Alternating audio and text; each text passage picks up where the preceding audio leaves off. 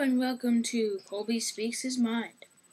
Today, November 21st, on Colby Speaks His Mind, I'm talking about fake cell phone numbers and why they are a nuisance to the world.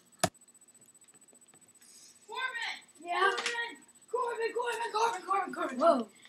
Look what I got! What is it? A phone number? Yeah, phone number, get out of the chair. Ah!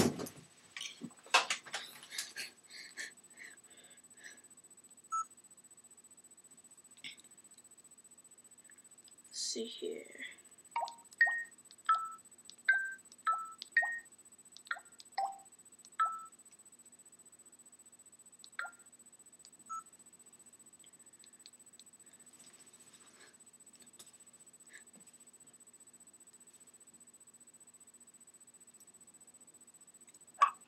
Hello, this is not the person you were trying to call. You've reached the rejection hotline provided by rejectionhotline.com. Unfortunately, the person who gave you this rejection hotline number did not want you to have their real number. We know that sucks. It's only too devastating. So why were you given a rejection hotline number? Maybe you're just not this person's type. No, this could mean boring, dumb, annoying, arrogant, or just a general weirdo. Maybe you suffer from bad breath, body odor, or a nasty combination of the two. Maybe you just give off that creepy, overbearing psycho stalker vibe, and the idea of going out with you just seems as appealing as playing leapfrog with unicorns.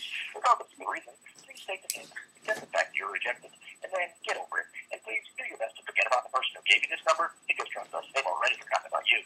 Thanks for calling the rejection hotline provided by rejectionhotline.com. You just got rejected! You can always talk more. In addition to being rejected, you could have been laughed at too.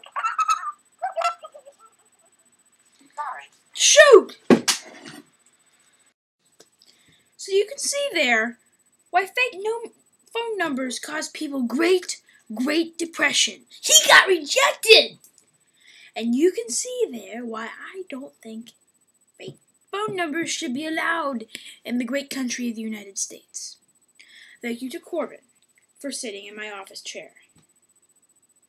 And you th- threw me against the door. That was fun. All right. Still have the bruise! Tune in to Colby Speaks His Mind on weekdays on YouTube. Maybe a weekend every once in a while. And stay tuned because I might make a podcast out of this. You iTunes users, the holy benefit is coming. Oh.